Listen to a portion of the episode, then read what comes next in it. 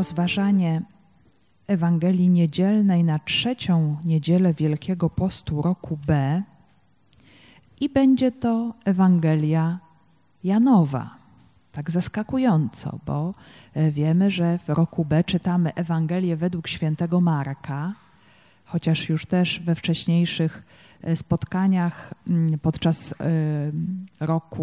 podczas czytań niedzieli zwykłych też już mieliśmy na samym początku wstawki z Ewangelii Janowej, a w Wielkim Poście jeszcze więcej, bo 3., 4. i 5. niedziela Wielkiego Postu rok B będzie miała fragmenty z Ewangelii Janowej. Też dlaczego? Dlatego, żeby ten krótki, bardzo zwięzły tekst markowy, gdzie Jezus bardzo szybko do Jerozolimy dochodzi, gdzie wszystko się odbywa w takiej bardzo skumulowanej relacji ewangelisty. Jak wiemy, są to zapiski ewangelisty Marka przekazane przez świętego Piotra. My potrzebujemy jeszcze pogłębić tę tajemnicę daru życia Jezusa i w tym nam bardzo pomaga święty Jan. Te 3 niedziele, 3., 4. i 5, one nam pokażą, odsłonią nam różne aspekty tajemnicy daru życia Jezusa. Od różnych stron przyjrzymy się temu samemu, po prostu też to teologicznie pogłębiając.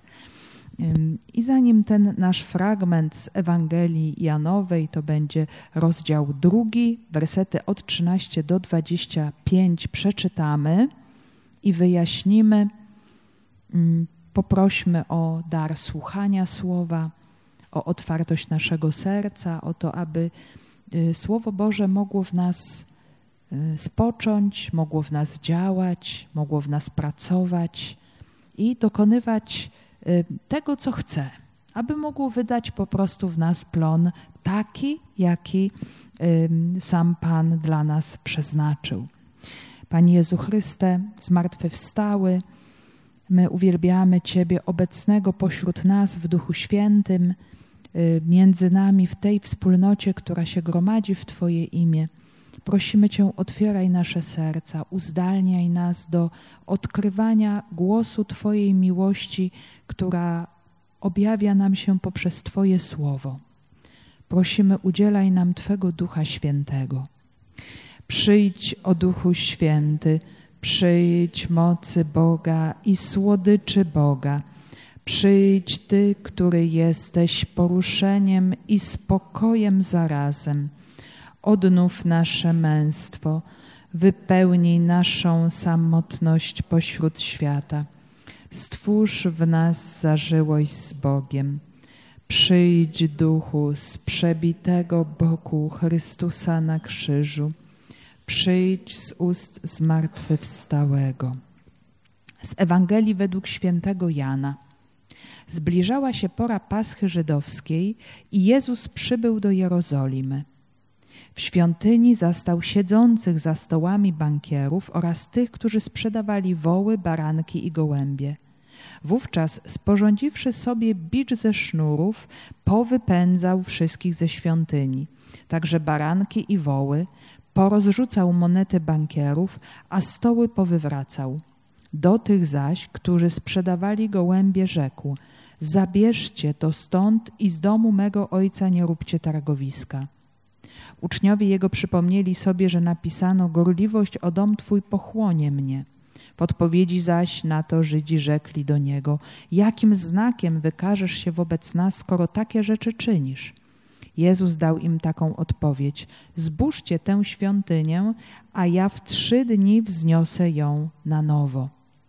Powiedzieli do niego Żydzi: 46 lat budowano tę świątynię, a Ty ją wzniesiesz w przeciągu 3 dni? On zaś mówił o świątyni swego ciała. Gdy zmartwychwstał, przypomnieli sobie uczniowie Jego, że to powiedział i uwierzyli Pismu i Słowu, które wyrzekł Jezus. Kiedy zaś przebywał w Jerozolimie w czasie Paschy, w dniu świątecznym, wielu uwierzyło w Jego imię, widząc znaki, które czynił. Jezus natomiast nie zawierzał im samego siebie, bo wszystkich znał. i nie potrzebował niczyjego świadectwa o człowieku. Sam bowiem wiedział, co jest w człowieku. Dosyć długi fragment z Ewangelii Janowej.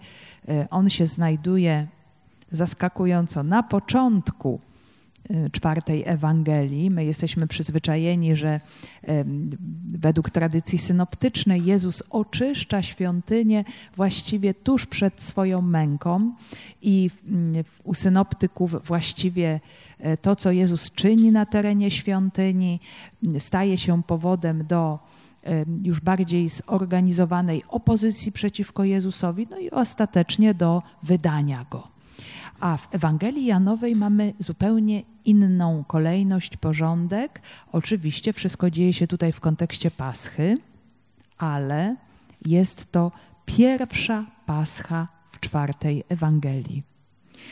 O ile u synoptyków wszystko jest zapisane w taki sposób, że Jezus naucza w Galilei, potem decyduje się na podróż do Jerozolimy i przybywa na ostatnią Paschę swojego życia, Paschę męki, śmierci i zmartwychwstania, to w Ewangelii Janowej my mamy odniesienie aż do 3 świąt Paschy. No i właśnie przez to mamy tę tradycję przynajmniej o 3 latach nauczania Jezusa, że Jezus 3 razy do Jerozolimy pielgrzymował. Tutaj mamy pierwszą Paschę nauczania, publicznej działalności Jezusa w 2 rozdziale.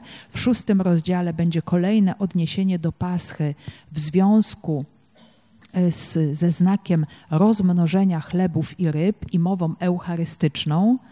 To będzie bardzo dobry kontekst do tego, aby przekazać nauczanie o tajemnicy Eucharystii, bo Jezus zapowie obietnicę prawdziwej manny, prawdziwego chleba z nieba, a wiemy, że właśnie pokarmem paschalnym wyjścia narodu wybranego z Egiptu była manna, a Jezus będzie tym nowym chlebem, nową manną podczas swojej Paschy. No i 3. Pascha to już jest Pascha Jego męki, śmierci i zmartwychwstania.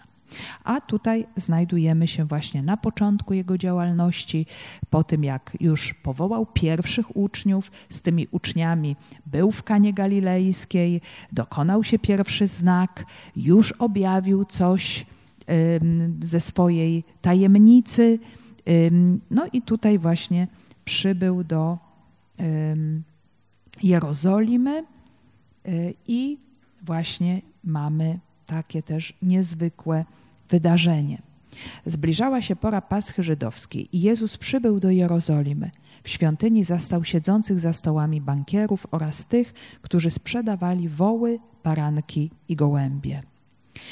Także Jezus, tak jak inni pobożni Żydzi, udaje się zwyczajem świątecznym, pielgrzymuje. Było to bardzo dobrze widziane, aby pielgrzymować na 3 święta pielgrzymie, Paschę, tygodnie i namioty, albo przynajmniej na Paschę, na święto Paschy, bo można ją było w czasach Jezusa celebrować tylko w Jerozolimie i tylko w świątyni ofiarować baranka paschalnego, więc Jezus tam przybywa. I to też jest ważna wzmianka, bo Pascha Żydom się kojarzy właśnie z wyzwoleniem, z tym wyzwalającym przejściem Boga. Bóg przeszedł przez, możemy powiedzieć, Egipt, wyzwalając, umożliwiając swojemu ludowi wyjście z domu niewoli. I to Żydzi podczas Paschy wspominali i wspominają po dzień dzisiejszy. Tą Paschę, jak powiedziałam, celebrowało się już zawsze w czasach Jezusa i jeszcze wcześniej, nie indywidualnie czy nawet rodzinnie, ale właśnie w Jerozolimie, w określonym miejscu, w wyznaczony sposób. I tutaj bardzo ważna była właśnie świątynia jako dom Boga, miejsce Bożej obecności, miejsce związane też z Dawidem i z całym przymierzem, które Bóg z Dawidem zawarł, z obietnicami mesjańskimi. No i oczywiście było to miejsce składania ofiary paschalnej, właśnie świątynia, więc to wszystko nie jest tutaj przypadkowe. Jezus do tej świątyni przychodzi i zastaje tam właśnie handel. Ten handel był absolutnie konieczny, tak się wydaje, bo przybywały setki, tysiące ludzi, Żydów z całej Palestyny, a czasami nawet z odległych diaspor, gdzie Żydzi mieszkali na całym terenie Imperium Rzymskiego. No i trzeba było po pierwsze kupić zwierzę na ofiarę. Nikt z jakichś dalekich terenów nie przywoził, nie ciągnął za sobą tego zwierzęcia, które mogłoby właśnie w czasie tej długiej podróży zaniemóc, być jakoś chore, uszkodzone, a ofiara musiała być doskonała. Jakakolwiek skaza, zwłaszcza w ofierze paschalnej, to była obraza Boga. To było absolutnie nie do przyjęcia. A zatem właśnie te zwierzęta ofiarne kupowano na zewnętrznym dziedzińcu, na dziedzińcu pogan i tam też wymieniano pieniądze, bo trzeba było zapłacić pół cykla podatku na świątynię i wtedy trzeba było te pieniądze rzymskie, które były w obiegu, wymienić na monetę tyryjską, która nie posiadała wizerunku cesarza. No taki To był znów obraz bałwochwalczy, który nie mógł się pojawić na terenie świątyni. No więc stąd mamy właśnie tutaj też tych bankierów i wymieniających pieniądze. Więc no, wydaje się, że to wszystko było bardzo potrzebne, bardzo konieczne, ale możemy zadać pytanie, czy cała ta sfera taka techniczna, logistyczna, związana z kultem, nie przysłaniała czasami tego, co było istotą. Być może tak. I to może być jeden z powodów, ale nie jedyny, zwłaszcza jeżeli bierzemy pod uwagę Ewangelię Janową, reakcji Jezusa, która może nas bardzo mocno też zadziwiać. Ten handel, on oczywiście prowadził do ogromnych zysków. Władze świątyni tutaj miały bardzo dobry interes z tego. I też musimy o tym pamiętać, bo będzie o tym mowa w dalszym kontekście Ewangelii. Świątynia, druga świątynia, ta odbudowana po wygnaniu, początkowo bardzo skromna świątynia Zorobabela, ona była podczas panowania Heroda Wielkiego, o wiele wcześniej, odnawiana, rozbudowywana, zwłaszcza ten dziedziniec pogan, i inne miejsca były uświetniane, rozbudowywane, upiększane. Już w 20 roku przed Chrystusem te remonty się rozpoczęły, trwały bardzo wiele lat, właściwie aż do 64 roku po Chrystusie, więc zobaczmy, na 6 lat przed zburzeniem ukończono wszystkie prace związane ze świątynią. Natomiast sama dedykacja już i tak nastąpiła tej już odnowionej świątyni w 10 roku przed Chrystusem. Była ona jak najbardziej tutaj już używana, chociaż cały czas jeszcze jakieś prace trwały. I to też będzie miało tutaj bardzo duże znaczenie w naszej czytanej Ewangelii. I też ważna jest tutaj terminologia, bo na opis różnych części świątyni my mamy różne greckie słowa. Niestety nie widać tego w tekście polskim i nie potrafimy też na pierwszy rzut oka odczytać gry słów, która wprowadza nieporozumienie z jednej strony, a która też pozwala nam zauważyć, co Jezus faktycznie miał na myśli, o czym On mówił. Bo my możemy o świątyni w języku greckim mówić tutaj przynajmniej 2 terminami.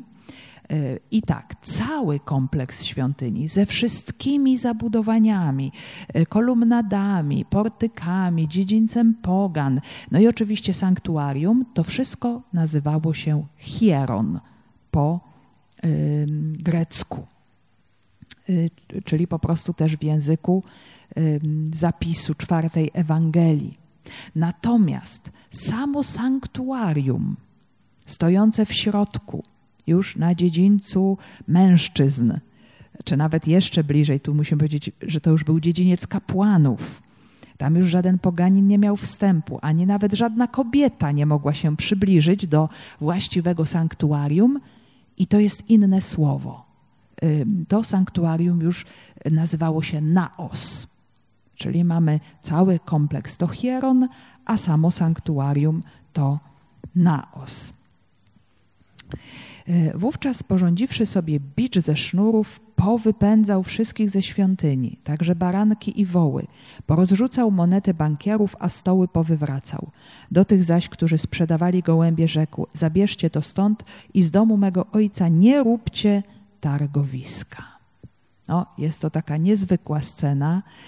Jak zawsze bierzemy pod uwagę łagodnego i pokornego Jezusa, bardzo delikatnego, to możemy się tutaj bardzo mocno zdziwić, bo Jezus sobie robi bicz ze sznurów, wyrzuca, wypędza sprzedawców, bankierów. No na pewno nie chodzi tutaj o jakąkolwiek pogardę, odrzucenie człowieka czy chęć zrobienia jakiejkolwiek krzywdy. I po pierwsze możemy tu zauważyć, że Jezus staje w obronie świętości, czystości miejsca modlitwy, tak jak właśnie bardzo mocno podkreślają to Ewangelie synoptyczne, gdzie właśnie Jezus zarzuca tym ludziom, że uczynili z domu Ojca jaskinie zbójców. Z tego miejsca modlitwy uczynili jaskinie zbójców, targowisko, czy też właściwie takie miejsce, które no, stało się przykrywką dla ich czynów. Bo człowiek sobie przychodzi, składa ofiarę, robi co trzeba, ale to nie ma żadnego wpływu na jego życie. Więc to bardzo mocno akcentują Ewangelie synoptyczne, natomiast Ewangelia Janowa ma o wiele głębsze przesłanie. Bo na pewno Jezus chce tutaj też to zauważyć, że dzieje się tutaj coś, co nie powinno się dziać, czy przynajmniej nie powinno być tak wyakcentowane, bo trzeba było oczywiście kupić i wymienić, żeby dopełnić tego wszystkiego, co było konieczne, ale to nie powinno być po pierwsze najważniejsze, a po drugie świątynia powinna być miejscem, gdzie przede wszystkim człowiek spotyka się z Bogiem i doświadcza wewnętrznej przemiany. Przyjmuje Jego obdarowanie, Jego moc, Jego świętość. Tego brakowało. Brakowało tego owocu przybycia do świątyni. Ale w Ewangelii Jana mamy jeszcze coś więcej.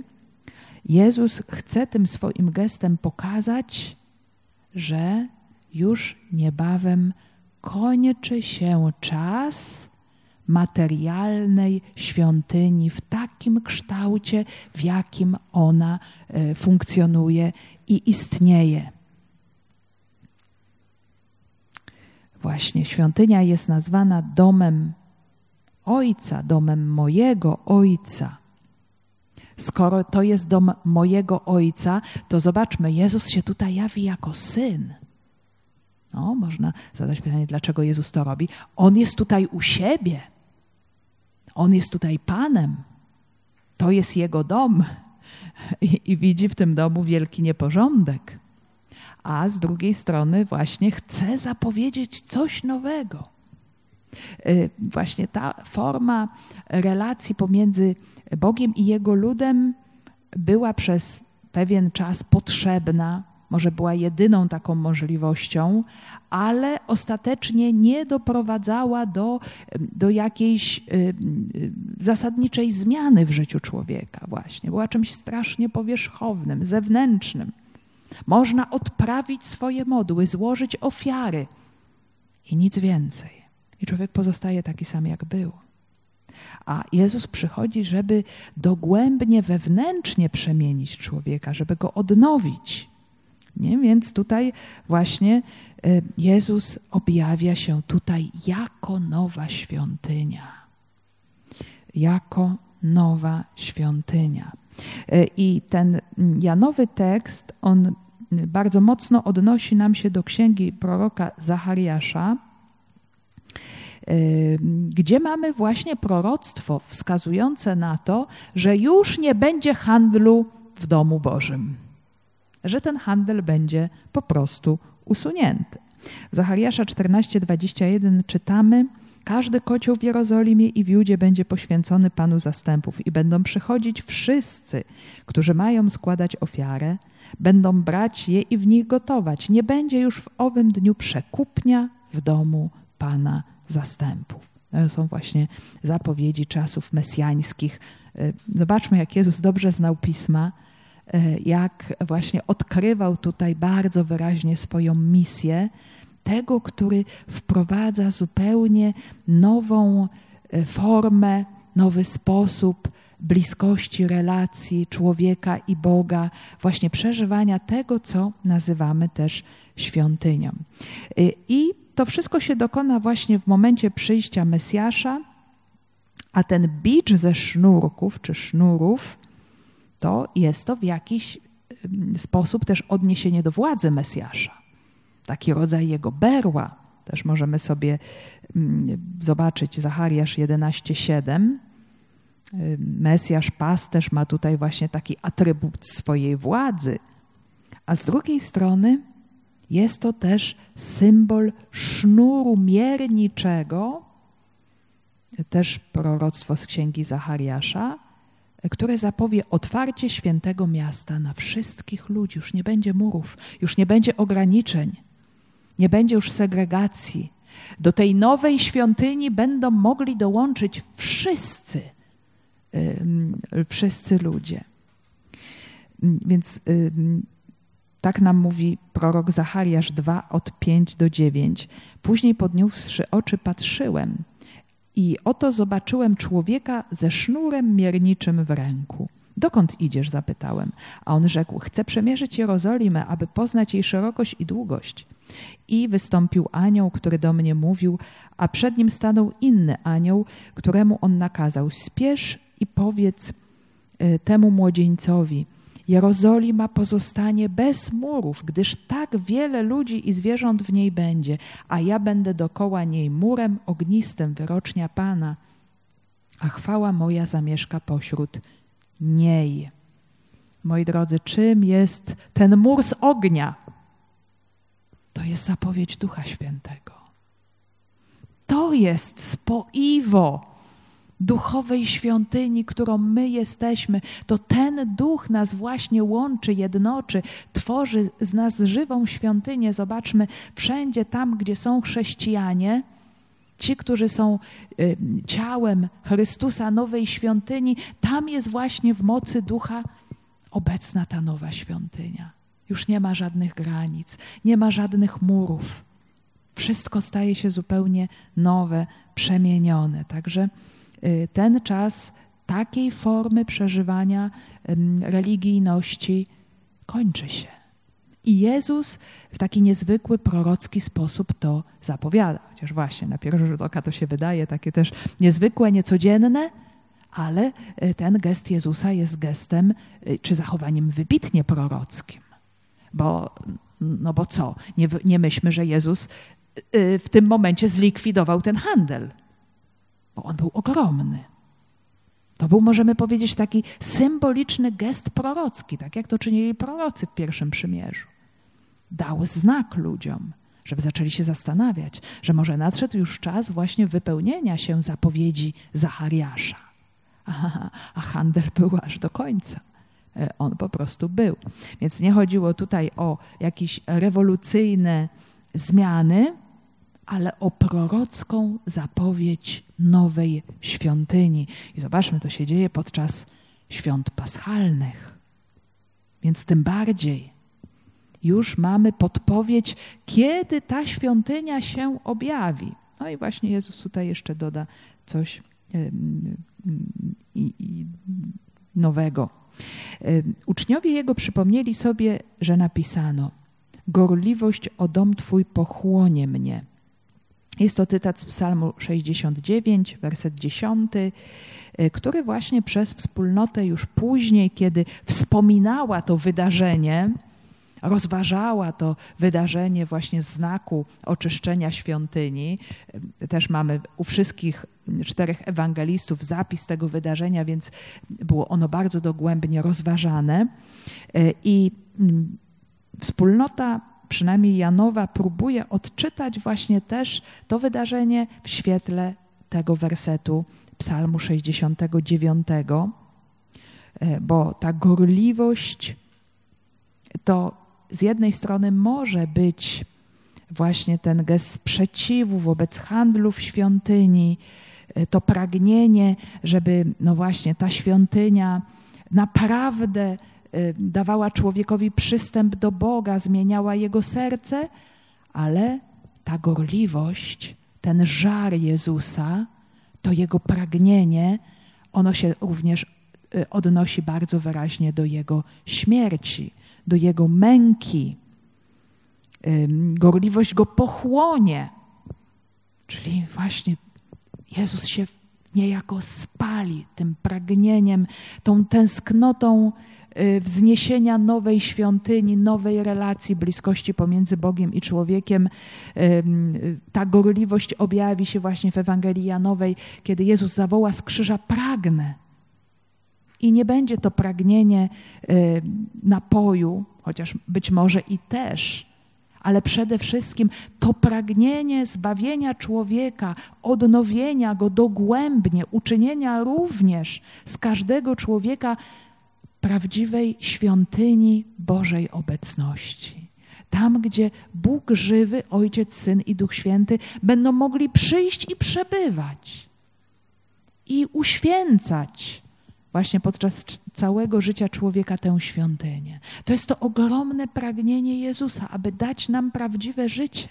Nie tylko jakieś zewnętrzne namiastki powierzchownej pobożności, religijności, jakichś gestów, jakichś rytów, jakichś modlitw, ale ogromnie wielką duchową przemianę. Ten Psalm 69, on się pojawia też w tradycji synoptycznej, ale już dalsza część tego psalmu właśnie w odniesieniu do męki Jezusa, podczas której jest on pojony octem. Właśnie cierpienie sprawiedliwego ten psalm wyraża i różne właśnie jego fragmenty objawiają różne wymiary tajemnicy Jezusa Chrystusa. W odpowiedzi zaś na to Żydzi rzekli do niego: jakim znakiem wykażesz się wobec nas, skoro takie rzeczy czynisz? I ci, którzy Jezusa widzą, słyszą, nie widzą w zachowaniu Jezusa znaku, prorockiego znaku. To znaczy, że nie znają tak naprawdę Pisma, nie rozumieją Pisma i domagają się od Jezusa znaku, czyli takiego uwierzytelnienia Jego zachowania. I tutaj w Ewangeliach wszystkich mamy nieustanne żądanie znaków potwierdzających, kim Jezus jest, dlaczego coś robi. I w Ewangeliach synoptycznych ta odpowiedź Jezusa jest jednoznaczna. Żaden znak nie będzie dany temu plemieniu oprócz znaku Jonasza. A ten znak Jonasza symbolicznie objawia się w jego śmierci. Właśnie ten Jonasz w otchłani morskiej 3 dni i 3 noce. No to jest właśnie zapowiedź Jezusa pogrzebanego w ziemi, umarłego, ale później również zmartwychwstałego. To jest znak, to jest odpowiedź właśnie. I zobaczmy, że w Ewangelii Janowej jest bardzo podobnie. Też będzie ta odpowiedź mówiąca o śmierci i zmartwychwstaniu, ale w innych słowach, od innej strony. Mamy niesamowite bogactwo tego Bożego Słowa i my możemy sobie zestawiać różne sposoby wyrazu tej samej tajemnicy, czy wyrażone przez Ewangelie synoptyczne, czy wyrażone też przez Ewangelię Janową. Jezus dał im taką odpowiedź: zburzcie tę świątynię, a ja w 3 dni wzniosę ją na nowo. Powiedzieli do niego Żydzi: 46 lat budowano tę świątynię, a ty ją wzniesiesz w przeciągu 3 dni. Znów mamy tutaj taką technikę nieporozumienia. Czyli Jezus mówi jedną rzecz, a jego słuchacze rozumieją to zupełnie inaczej. Czyli jest nieporozumienie. I dlatego musi być jakieś wytłumaczenie też ewangelisty, o czym tutaj też Jezus mówi. To jest też bardzo ciekawe, że Jezus, kiedy mówi o zburzeniu świątyni, tej świątyni, używa słowa naos. Czyli mówi dokładnie o przybytku, o tym, co jest wewnątrz. Jezus właśnie mówił o świątyni przed chwilą jako o domu swojego Ojca, czyli skoro to jest dom Jego Ojca, to On jest właśnie tą świątynią. On mówi tutaj właśnie o sobie, jako o tym sanktuarium. Natomiast słuchacze Jezusa ośmieszają Go, traktują Jego wypowiedź ironicznie, że Jezus tu ogłasza kres ziemskiego sanktuarium, mówi o jakiejś tajemniczej świątyni, która będzie wzniesiona w przeciągu 3 dni. To też jest takie bardzo symboliczne, bo księga proroka Ozeasza daje taką bardzo subtelną zapowiedź zmartwychwstania, że Bóg po 3 dniach nas wskrzesi i żyć będziemy w Jego obecności. To oczywiście się tyczyło wskrzeszenia narodu wybranego, bo to czasy proroka Ozeasza, Ozeasz 6:2 o tym mówi, ale jest tam właśnie taka bardzo subtelna zapowiedź, do której Jezus tutaj może się odnosić jako do zapowiedzi dotyczącej Jego osoby. A rozmówcy rozumieją to zupełnie materialnie, powierzchownie, zewnętrznie i dlatego dla nich jest to niemożliwe, bo 46 lat odnawiano teraz tę świątynię. To jest ogromna, mozolna praca. 1000 robotników pracowało właśnie przy tej rozbudowie, upiększaniu. Nie jest możliwe, żeby coś takiego zrobić w przeciągu 3 dni. I teraz tak, co było rozbudowywane? Rozbudowywany był Hieron, a nie naos. Naos był tylko ozdabiany ostatecznie, natomiast Jezus tutaj używa słowa naos. Więc tak możemy powiedzieć, że nawet na poziomie materialnym Jezus ma tutaj rację, a jego rozmówcy myślą cały czas o tym kompleksie świątynnym, całościowym, bo samo sanktuarium właśnie nie było 46 lat rozbudowywane. Więc oni się wykazują nieznajomością też rzeczy, a Jezus mówi o sanktuarium, ale jednocześnie mówi właśnie o przybytku swojego ciała, tej najistotniejszej części świątyni, nawet tej materialnej, miejsce, gdzie Bóg przebywa, gdzie jest obecność Boga, miejsce najbardziej święte. Zobaczmy, to Jezus odnosi właśnie do siebie samego. On jest właśnie tym najświętszym sanktuarium. Wiemy właśnie, że świątynia materialna upadnie. I też możemy to sobie wyobrazić, że kiedy powstaje Ewangelia Janowa, to już jest faktem. Bo świątynia została zburzona w roku 70, a Ewangelia powstaje pod koniec I wieku, więc wspólnota Janowa mogła dokładnie widzieć, postrzegać, jak to proroctwo Jezusa dokładnie się wypełniło. A jednocześnie to Jezus stał się tą żywą, niematerialną, jakąś niekamienną, ale żywą świątynią, nie ręką ludzką uczynioną. I też znów tutaj kolejne proroctwo, Zachariasz 6:12, proroctwo mesjańskie. Tak mówi Pan zastępów, przyjdzie mąż, a imię jego odrośl, na miejscu swoim wyrośnie i zbuduje świątynię pańską. Mesjasz ma zbudować świątynię. I zobaczmy dokładnie, Jezus w zupełnie inny oczywiście sposób realizuje to proroctwo. Jezus właśnie tutaj w całej tej rozmowie, podczas całego tego zajścia odzywa się dwukrotnie. Po raz pierwszy właśnie jakby neguje rzeczywistość handlu w domu Bożym. Weźcie to stąd, nie róbcie z domu mego ojca targowiska, co dotyczy jednego z proroctw Zachariasza, że już nie będzie handlu, nie będzie przekupnia w domu pańskim. I kiedy odzywa się po raz drugi, zapowiada właśnie też wzniesienie tajemniczej świątyni. No i to też jest proroctwo właśnie Zachariasza mówiące o tym, że Mesjasz wzniesie, zbuduje świątynię. A ta nowa świątynia w Ewangelii Janowej to po pierwsze ciało Jezusa,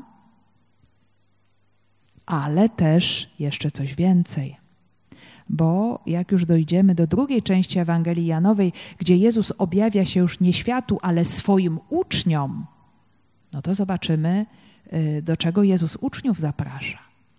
Zaprasza do tego, aby to zamieszkiwanie Boga, Ojca z Synem w Duchu Świętym dokonywało się w człowieku wierzącym. Jezus jest świątynią, ale pragnie z człowieka uczynić świątynię.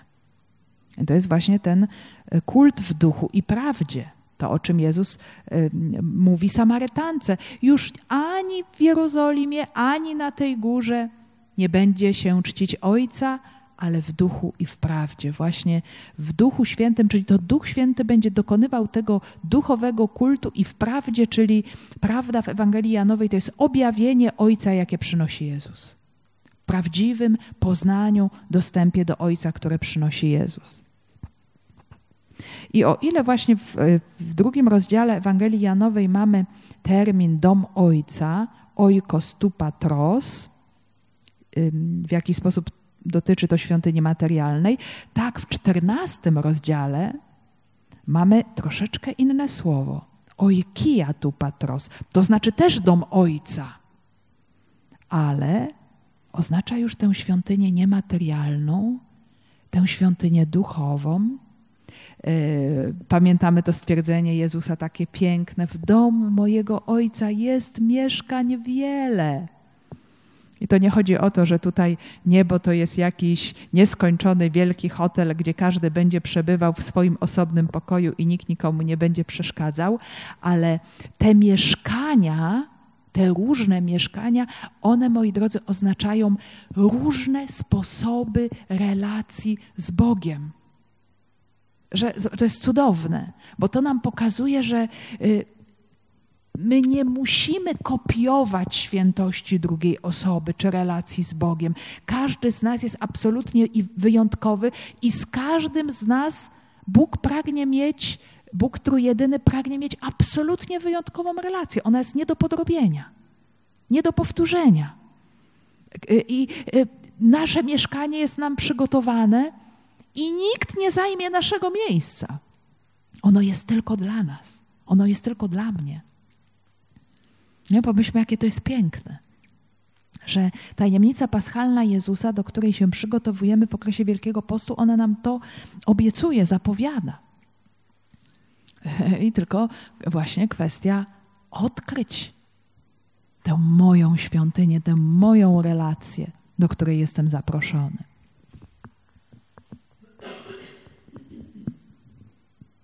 I po to właśnie Jezus odchodzi, oddaje życie, aby, no właśnie, idę, aby przygotować wam miejsce. Aby uczynić możliwym taką więź z Bogiem. Tak nową, tak inną, tak głęboką. On zaś mówił o świątyni swego ciała. Gdy zmartwychwstał, przypomnieli sobie uczniowie Jego, że to powiedział i uwierzyli Pismu i słowu, które wyrzekł Jezus. W tym momencie, kiedy Jezus to czyni i to mówi, uczniowie, którzy są przy Nim, zupełnie nie rozumieją, dlatego milczą. Nie potrafią tego ogarnąć, zrozumieć. I dopiero po zmartwychwstaniu, po otrzymaniu daru Ducha przychodzi to zrozumienie. Takie wspominanie w znaczeniu biblijnym oznacza uobecnianie danej prawdy. No i to też dokonuje się w liturgii. Kiedy my wspominamy nieustannie to najważniejsze wydarzenie męki, śmierci i zmartwychwstania Jezusa, to my je uobecniamy, przeżywamy, otwieramy się na nie i ciągle ma przychodzić coraz większe rozumienie, coraz głębsza, możemy powiedzieć, synteza też tej tajemnicy w naszym życiu. Nasza osobista pascha, nasza osobista droga cierpienia, śmierci dla życia spotyka się właśnie w misterium paschalnym z tym doświadczeniem Jezusa i my to coraz głębiej rozumiemy, przeżywamy, odkrywamy. Nie? Tak jak uczniowie, Kościół stopniowo po zesłaniu Ducha Świętego odkrywał te tajemnice. I Duch Święty sprawia, że Jezus żyje we wspólnocie swoich uczniów, żyje w Kościele, przynosi nowe życie i właśnie dzięki Duchowi w taki sposób uczniowie rozumieją sens oczyszczenia świątyni i odkrywają nowy kult, co zresztą później też możemy bardzo pięknie odczytywać w całej teologii świętego Pawła, gdzie Paweł właśnie poucza: wy jesteście świątynią Ducha, Duch Boży mieszka w was. Nie możecie już oddawać się na służbę grzechowi, bo jesteście świątynią Ducha Świętego. A świątynia Boga jest święta. Nie? Pokazanie tej ogromnej godności, którą Jezus ukrzyżowany i zmartwychwstały nam przynosi. Kiedy zaś przebywał w Jerozolimie w czasie Paschy, w dniu świątecznym, wielu uwierzyło w Jego imię, widząc znaki, które czynił. Jezus natomiast nie zawierzał im samego siebie, bo wszystkich znał i nie potrzebował niczyjego świadectwa o człowieku, sam bowiem wiedział, co jest w człowieku. To jest taki fragment jakby podsumowania tego wszystkiego, co się wydarzyło w Jerozolimie podczas święta Paschy, tej pierwszej Paschy opisanej w Ewangelii Janowej. I pomimo tego, że większość pewnie słuchaczy czy świadków tego wydarzenia tego nie zrozumiała, że była ta bardzo negatywna reakcja, odrzucająca ten gest Jezusa, jakby kpiąca też z tego, co Jezus mówi. Możemy sobie to też przypomnieć, że w Ewangeliach synoptycznych potem nawet cały ten motyw zapowiedzi zburzenia świątyni, on nawet pojawi się w momencie przesłuchania Jezusa, sądu, to będzie jeden z zarzutów, więc tutaj objawia się wielkie niezrozumienie słuchaczy, którzy nie przyjmują słów i gestów Jezusa, to jednak ewangelista stwierdza, że byli też i tacy, którzy uwierzyli dzięki znakom Jezusa. Że byli tacy, którzy potrafili dostrzec znaki. Nie żądali znaku tak jak inni, ale w tym, co się dzieje, widzieli znak. I co to znaczy widzieć znak? Co to znaczy znak w ogóle? Czy to jest to samo, co cud? No nie do końca, bo cud, i my o cudach mówimy w Ewangeliach synoptycznych, to jest jakieś nadzwyczajne wydarzenie. Coś, co w jakiś sposób przekracza prawa natury. Coś, co potwierdza, że Jezus posiada nadludzką moc, która by wskazywała na Jego ponadludzką tożsamość. A w Ewangelii Janowej nie do końca o to chodzi. Bo cudowne dzieła Jezusa są tam nazwane znakami. Może też nie wszystkie są takie ekstremalnie cudowne, ale większość tak.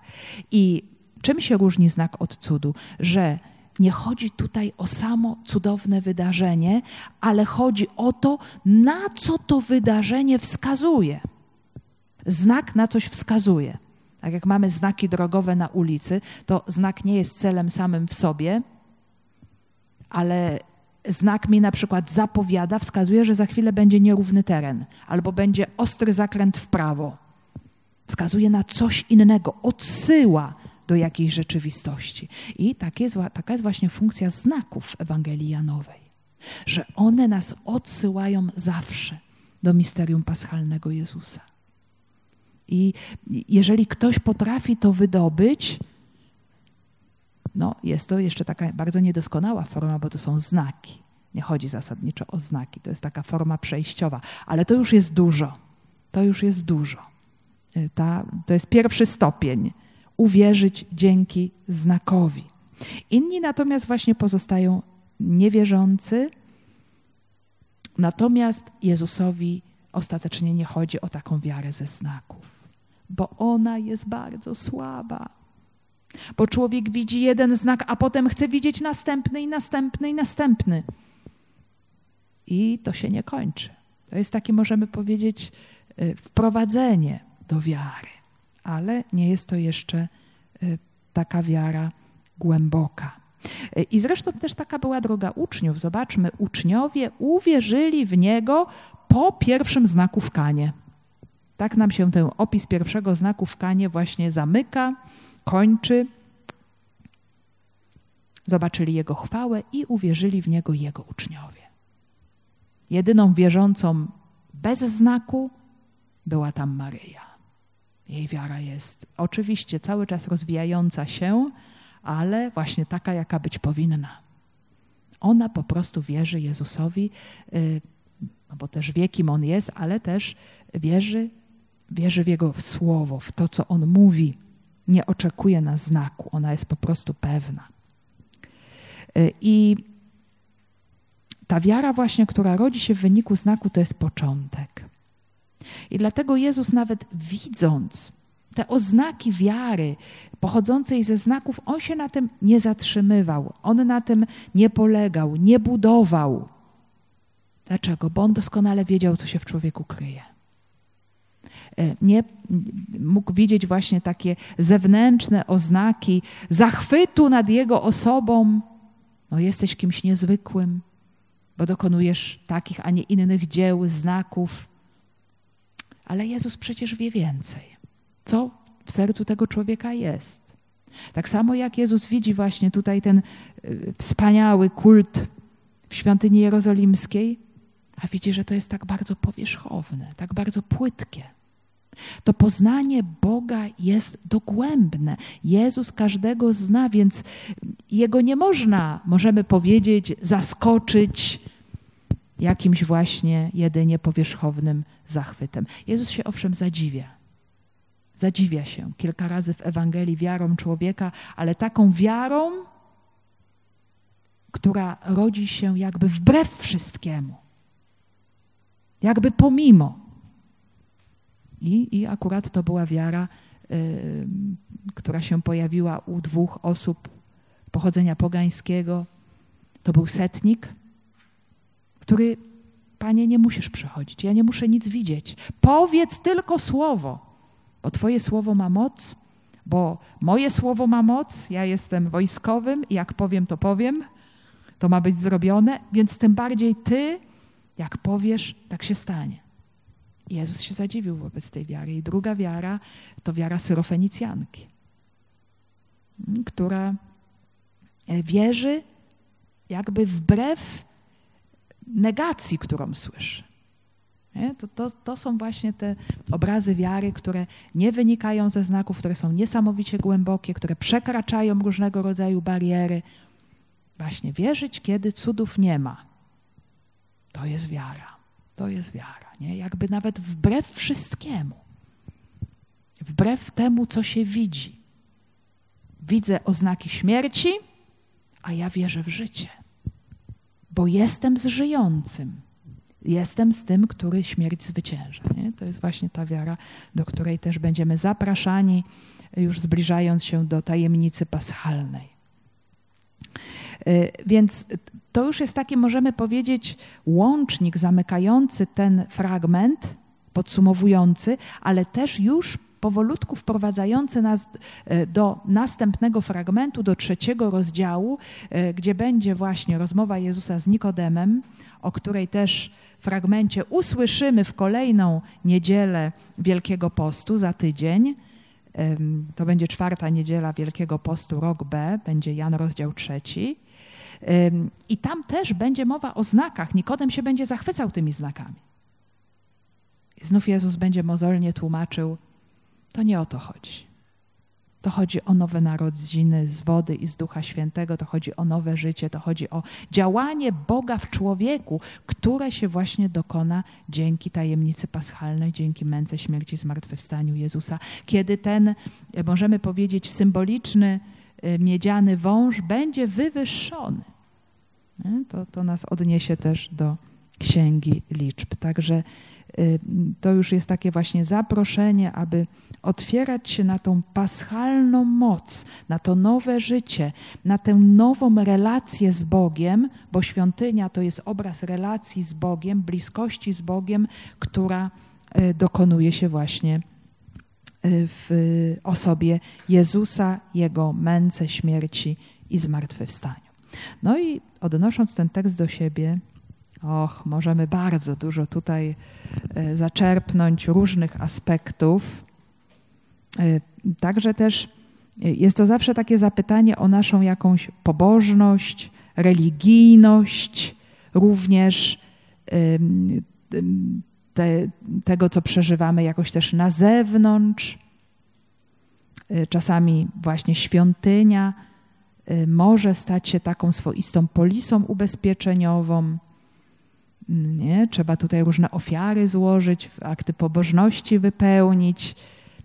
No właśnie, aby sobie zapewnić jakąś opiekę nieba. A Bóg chce, żeby nie tyle ufać, opierać się na swojej pobożności, ale na Nim samym. I to jest o wiele trudniejsze.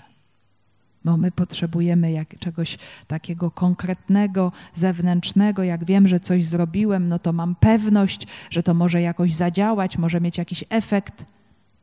A tymczasem jesteśmy właśnie zaproszeni do oparcia się na samym Bogu. Zobaczmy, ta świątynia, która była tak wielką chwałą dla Izraelitów, ostatecznie została zburzona.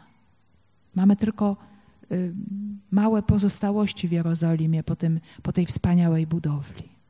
I to powinno nam cały czas przypominać, że w życiu człowieka chodzi o coś wewnętrznego przede wszystkim. Owszem, to jest też taka kolejność, że to, co przeżywam wewnątrz, moja relacja z Bogiem, ona się wyraża na zewnątrz. To jest nie sposób, żeby się nie wyrażało, bo jesteśmy cieleśni, nie jesteśmy duchami ani aniołami. Ale wszystko zaczyna się wewnątrz, w człowieku, w mojej relacji z Bogiem. To nie tyle, że moja wiara, czy moja religijność, czy kult, czy liturgia ma być dla mnie właśnie jakimś sposobem, czy nawet Pan Bóg do zapewnienia sobie czegoś, bo wtedy to jest instrumentalne traktowanie Boga jako środka do jakiegoś celu, który jest dla nas najważniejszy, ale to Bóg sam ma być celem.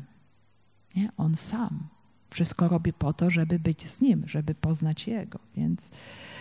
Więc ten lud handlujący w świątyni, też tak możemy obrazowo powiedzieć, jest obrazem niewoli grzechu, ale takiego grzechu, którego trudno jest rozpoznać, bo to jest obraz fałszywej pobożności, powierzchownej pobożności. I to jest wszędzie gdzieś obecne, w każdej wspólnocie religijnej.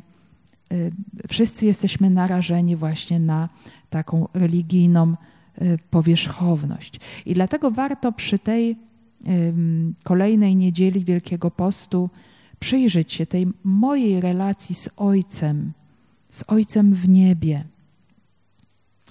Jaka jest moja świątynia? Jak dokonuje się to moje spotykanie się z Ojcem, z Bogiem? Czy jest to właśnie to życiodajne spotkanie, gdzie ja czerpię to życie, obecność Jezusa, poprzez działanie Ducha Świętego, poprzez słowo, sakramenty Kościoła. Na tym buduję całą moją, możemy powiedzieć, życie wiary. Czy to jest właśnie ten kult w duchu i prawdzie? A może to też być taki handelek. Nie, ja Ci, Panie Boże, dam to, ale Ty mi daj to. Ja Cię bardzo proszę, żebyś Ty spełnił to, co ja chcę. Więc to może być też taki właśnie handelek, gdzie my chcemy realizować tylko jakieś nasze osobiste plany. I może, jeżeli zauważymy jakikolwiek pozór tej powierzchownej, handlarskiej religijności, warto jest się ucieszyć też z tego powodu i prosić Boga, żeby to oczyszczał. Żeby On przyszedł właśnie z tym sznurem do mojego życia, do mojej duszy, żeby pokazał, jak być powinno. Jezus, kiedy wchodzi nawet ze sznurem do naszego życia, to jest sama miłość, samo dobro. Nie możemy się absolutnie obawiać o cokolwiek. On wprowadza jedynie życie. On jest samym życiem, samą miłością, więc On po prostu wprowadza harmonię, porządek. Uwalnia nas od tego, co nas obciąża, co sprawia, że żyjemy w jakiejś duchowej iluzji. No właśnie. I tak naprawdę szukamy siebie, uznania, wygody. Właśnie, może warto się pomodlić: Panie, zburz tę świątynię, tę, która Ci się nie podoba, tą, która nie pełni swojego zadania, która jest przeszkodą w spotkaniu z Tobą żywym, i niech się to dzieje.